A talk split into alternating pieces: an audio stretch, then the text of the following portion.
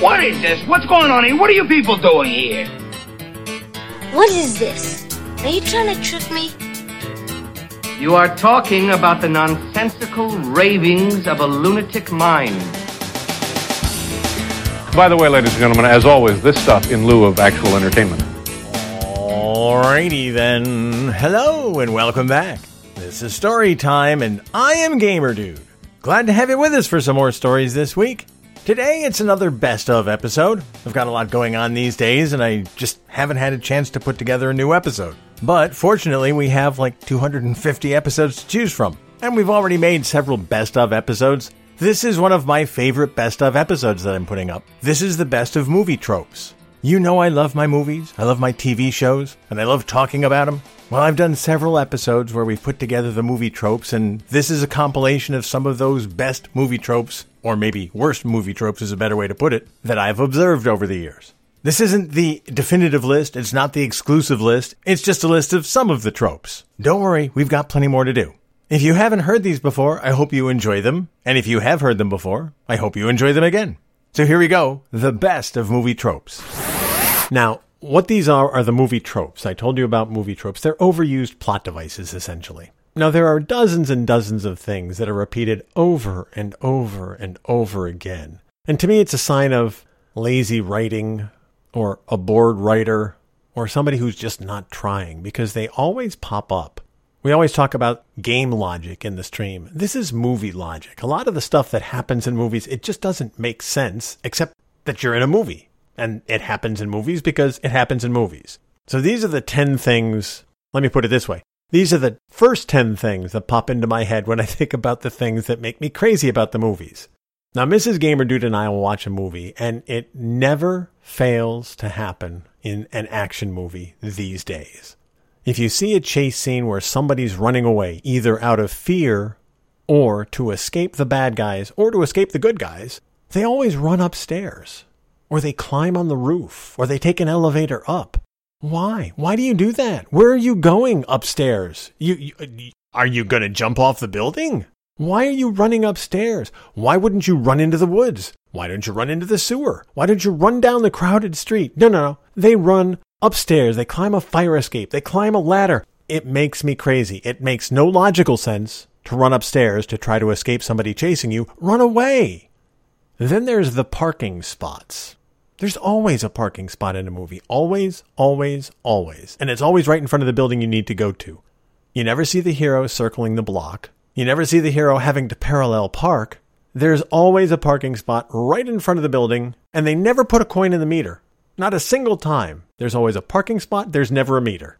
Then, when they get to the spot, they're going into the building. And it's not just a building they just parked in front of, it's any building. When they walk into a room, why doesn't anybody turn on the lights? They swing the door open, there's a pitch black room, and nobody flicks the light switch. Why is that? Why is that? Do people forget how light switches work? And when they enter the bad room, the dark room, they always announce their presence. Hello? Hello? Is anyone here? If you have concerns about a room and you're not turning the lights on for whatever reason, why are you announcing your presence? It makes me crazy when they do that. And then once they get in the room, let's suppose they have a flashlight with them. And it's not just the room, it's if you're walking through the park at night, if you're in a sewer, if you're in the haunted house, and you happen to have a flashlight. Why do the flashlights always need batteries all of a sudden? You've had a perfectly good flashlight, you turn it on, it's working fine, and then flicker, flicker. It starts to go out? What's up with that? Can't we just have a flashlight that works? All right, so let's get outside the building now. It's daytime now. We need a car. We're going to go find a car. We're going to borrow a car. We're going to steal a car. We're going to take a car. And we hop in the front seat, and what always happens? You flip the visor down, and the keys fall from the visor into your lap. How convenient! Do any of you put your car keys in the visor of the car? Have you ever? I've never done that. I've never known anybody to do that. Who puts keys in the visor to the car? Is it just me who thinks that's kind of crazy? Especially after seeing all the movies where people look for car keys in visors. I wouldn't do it now even if I ever did before. Who puts car keys in the visors? Seriously.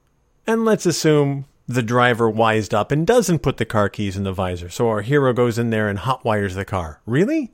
Do you know how to hotwire a car? I don't. Apparently, it's very easy. You reach under there, grab a couple wires, rub them together, and boom, the car starts. No matter how old the car is, no matter what year the movie is, it's super easy to hotwire cars. I'm surprised we don't have a raft of car thefts going on throughout the nation because it's apparently super easy to hotwire a car. Now, the other thing that bothers me in these hero movies is as you get to the end of the movies and the big gunfight scene starts up, machine guns never hit anything. Did you ever notice that? And apparently the bullets are easily avoidable because the hero will see the bad guy come out with a machine gun and then start sprinting down the road and the bullets just dance off the road in front of him or behind him, but never at him. And yet he turns around, fires off two shots with a pistol, and boom, bad guy with a machine gun is dead. Because that makes sense. And speaking of bad guys with a machine gun, why do they never die? There's always that scene where everybody thinks the bad guy is dead. And all of a sudden, boom, up he pops. One more shot at the hero, which never goes well. The hero always has a gun handy. Think the end of Die Hard. All right, the bad guy is supposed to be dead, and he comes out of the building under the fireman's raincoat, ready to blow away John McClane, and he gets killed on the street by Officer Powell. I mean, why is that? I'm tired of that. I'm tired of the bad guy. Oh, yeah, he's not really dead. Ha ha. Now he is. And finally, this has nothing to do with cars or lights or heroes or machine guns. This is just one of those things that I've noticed over the years. In every movie and every TV show where people order Chinese takeout, it always comes in those traditional white containers.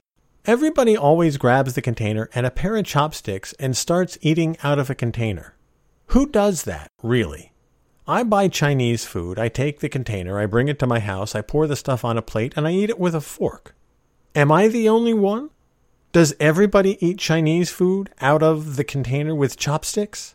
And why do they order 17 containers of Chinese food? When I go to get Chinese food, I order one thing. Maybe an egg roll and a container of fried rice, and boom, I'm done. Who orders 17 containers of food for two people? It just makes no sense. And it makes me crazy. Now, as we talked about the last time we talked about movies, these tropes are overused gimmicks, overused cliches, overused setups that just make you crazy. And it can be anything. Like we said last time, the parking spot that's always in front of the building, no matter what. You never see a movie star try to park a car in a movie. So those are the ones we talked about last time. We've got 10 more. The first one that always makes me crazy is when you have a character trying to tell somebody something important and they're always interrupted. Somebody comes in the door. The phone rings. Something pops up on TV. It's a critical plot point, and yet there's something that stops the message from getting out. It makes me crazy. The distant cousin to this one is also where if the person would just put words into a sentence and explained the situation, Timmy fell in the well, the message would get conveyed. But they never say it that way. They say it, I was in the woods and something terrible happened. So they're either interrupted or they don't know how to string words together in a sentence. It makes me crazy. Number two on our trope list today is that scene where the couple has gotten together. They get along great, they wind up in bed together, and you know that they've hooked up, and that's awesome. We're really happy for them, and the camera cuts to the two of them falling backwards into bed together, naked under a sheet. How often do two people after they've hooked up, fall backwards in bed together under the sheet. It's just something that doesn't happen. Why do they do that? Now, how about this one? The people run into the kitchen in the morning getting their coffee. Breakfast is laid out. You got a stack of pancakes over there. You got the waffles over there. You got hot oatmeal over here. And then everybody runs out the door and nobody takes a bite to eat. Really? If you're taking the time to make me food, I'm taking the time to sit down and eat it. Usually it's breakfast in the movies, sometimes it's lunch, sometimes it's dinner, but it always seems to be breakfast. And they all come down, they grab their coffee, they're ready to sit down and have their meal, and something comes up, or, oh, we're late, and they all scramble out the door with all the food on the table. Seriously? Next up, we've got two weather related ones that both have to do with precipitation snow. Snow is always gentle, big, lovely flakes falling softly from the sky. Really? In real life, snow is miserable. It comes pouring out of the sky. You hear the hail hitting the car. There's plows going around. People are mumbling and grumbling about the snow being a mess. It doesn't fall like little angels out of the sky. It's miserable. And the same with rain. Rain is never a gentle little rain, pitter pattering on the top of your umbrella. At least 50% of the time, I'm wrestling with my umbrella against the wind as it whips the rain around underneath the umbrella, gets me wet no matter which way I point the umbrella. Rain is not a pleasant little interlude like it is in the movies. It's a mess. Now, number five on the list, it's where the computer expert says something in computerese, and the hero says, In English, please. Don't you just want to smack the spit out of his mouth? We all know that it's something technical. We don't need the line, in English, please. Don't be a dick. Just let the guy say his thing and do his thing. You don't have to be a smart aleck about it. Now, what about the people who make plans? All right, I'll pick you up at eight. Now, they've just met. They don't know each other, but I'll pick you up at eight. Where are you picking them up? Nobody exchanged addresses. You don't know each other. You just met. Are you telepathic? How do you know where to go to pick them up at 8? That one always bothers me. Another one that always bothers me women in high heels. I love women in high heels, but the movies have them wearing high heels in the most ridiculous circumstances. Police officers running in high heels. What about Jurassic Park, the reboot? Not the one that just came out in 2018, but the one that came out two years before that, where Bryce Howard is running along in heels. In heels? In heels? I know women. They they don't like to have their heels on any longer than they have to, let alone go running marathons in them, chasing dinosaurs in heels. I'm I'm going barefoot. Women in heels in weird spots always a problem in the movies, at least from my perspective. Number 8 is the scene where the hero walks into the bar. And the TV is always on the right channel to catch the newscast that's most relevant, or to catch the alert that our hero is on the wanted list or catch the news flash that our hero's significant other is somehow in danger. Every bar that I go into has a sporting event on the TV. There are no news flashes, especially in this day and age. Okay, two more. First is that scene where the person breaks down hysterically crying.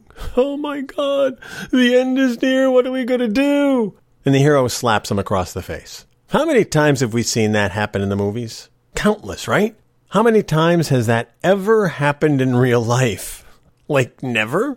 First of all, I don't ever remember crying hysterically over something that's gone outrageously out of control. But second, even if I've been mildly upset, nobody's been near enough to slap me across the face because I've been mildly upset about it. It it's it's crazy.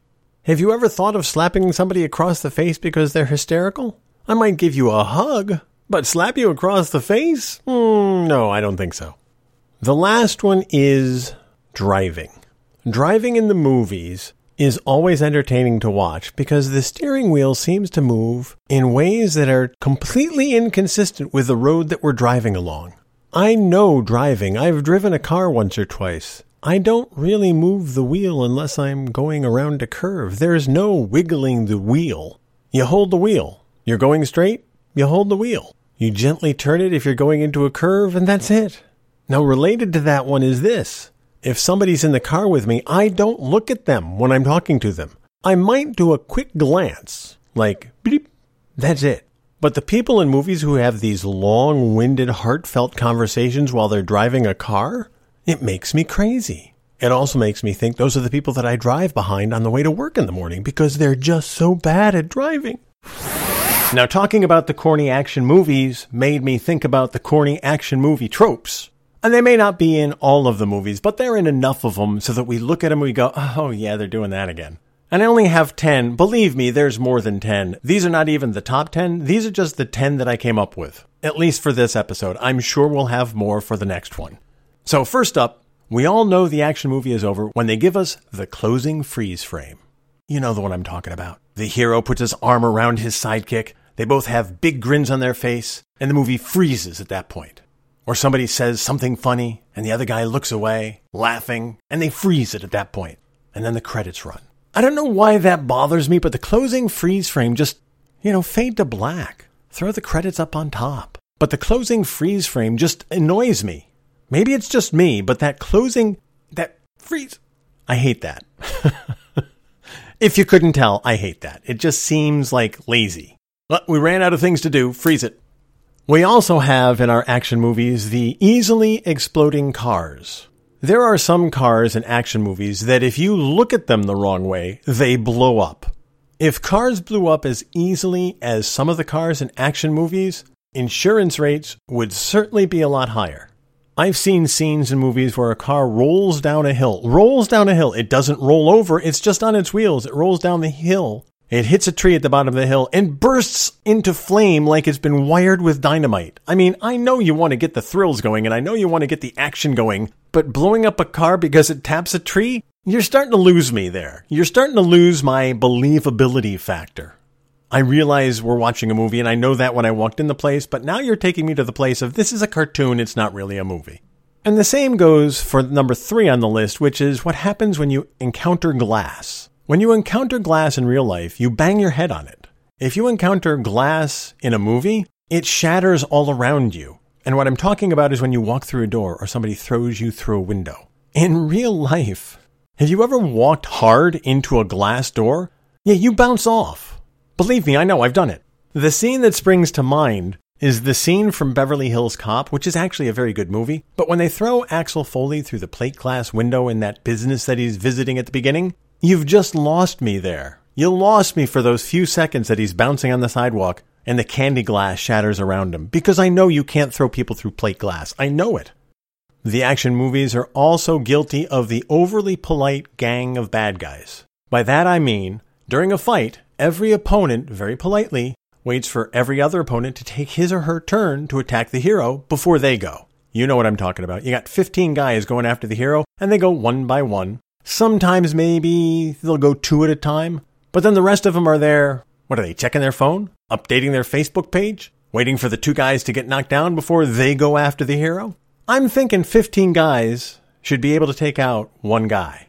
Maybe it's just me, but perhaps you have a group of you gang up on the guy? Just a thought. The action movies are also notorious for having tracking devices the size of toasters. Okay, perhaps that's a little bit of an exaggeration, but seriously, when our hero has to slip under a car, or into a van, or on a truck, they always have that tracking device that they need two hands to maneuver to fasten to the underside of the truck or inside the fender well or wherever they're hooking it up, and it's the size of a toaster. Not only is it the size of a toaster, it also has a blinking light. What store are you shopping at that puts blinking lights on their subtle tracking devices? It's a tracking device. It's supposed to be subtle. You're not supposed to see it.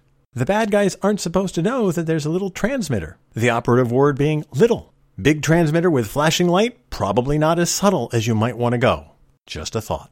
And as long as we're talking about subtle, why is it when the hero has a disguise and is trying to sneak into the bad guy headquarters, and the disguise works, they take it off.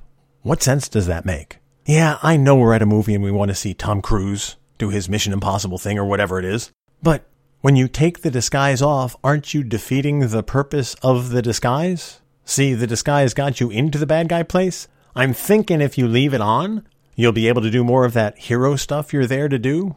When you take the disguise off and throw it away, you kind of give up the point of the disguise, right? But once you've taken off the disguise and you've gone through the gauntlet of polite henchmen who are attacking you two at a time, that brings us to the next trope. When you're being attacked by these guys two at a time, how is it that you're able to knock them out with a punch to the chest, or to the shoulder, or to the stomach? You know you've seen it happen. They knock these guys down, they give them a hard shove into a wall, and that knocks them out. I mean, I'm no doctor, but I know you got to take a good shot to the head to get knocked out. I've had the wind knocked out of me, but I wasn't unconscious and I got up pretty quick after that. Knocking a guy out cold by kicking him in the ribs? Hmm, I don't think so. Then there's the trope where the hero is going after the bad guy, and the bad guy is the head of this evil empire. He's got hundreds of henchmen around him. And so the plan is to take out the big boss. We're going to get the evil bad guy and bring down his empire it just occurs to me that if you arrest the big bad guy, if you kill the big bad guy, if you knock him out, if you put him in jail, are you expecting the rest of the bad guys to, you know, just give up? Oh, you got the boss. Okay, here, come get me as well. I mean, maybe I'm looking at it too realistically, but if you got a hundred guys behind Mr. Big Boss and you take Mr. Big Boss out, there's a hundred guys vying for the next seat at the table. But okay, who am I to ruin a good movie? We got the Big Boss fine. The hundred underlings are fodder for the sequel. Good, that'll work out great. And this next one applies not just to action movies, but to TV shows as well. You're going to see this all the time. You're introduced to the coroner. He's working on a dead body. And he's eating. He's eating lunch. He's having a snack. I mean, I get it. We're supposed to get the fact that, yeah, he's a coroner. He's used to working with dead bodies. But seriously, you have to have him eating while working on dead bodies? I mean, I get it, but that would be like showing us the concert violinist having some potato chips between songs. It just doesn't make sense. I don't need that visual. I get it. He's a coroner. The dead bodies around him and the formaldehyde jar in back of him, that's the dead giveaway right there. And finally, on our list of movie tropes, and you know this happens, they even have started making fun of it in movies. It happens so often. It's the bad guy speech. We all know it's coming, where Mr. Bad Guy has to tell the protagonist, Well, this is the reason for my evil plan. And he goes on to talk about his motivation and all the things that went wrong in his life and all the things he's going to set right with this plan. Or he's going to gloat about how he tricked the hero here and he tricked the hero there. And this is the point where he reveals the double crosser who was supposed to be a friend and is really one of the bad guy's henchmen. We always have the long drawn out speech. And of course, that gives the hero or the hero's helpers time to come and beat the bad guy. You know what you do if you're the big bad guy in real life? Just shoot the hero. Just shoot him. It's over. I don't need to hear the big bad guy speech. And yet there it is. Well, I'm so evil, and here's why I'm so superior to you. And then he takes a bullet in the head. When you get the bad guy speech like that, you wonder how did this guy get to be in charge? Okay, he's like evil and stuff, but he's such a narcissist. How could he, how could he rise to the level of big bad guyness when all he wants to do is pontificate on how wonderfully evil he is.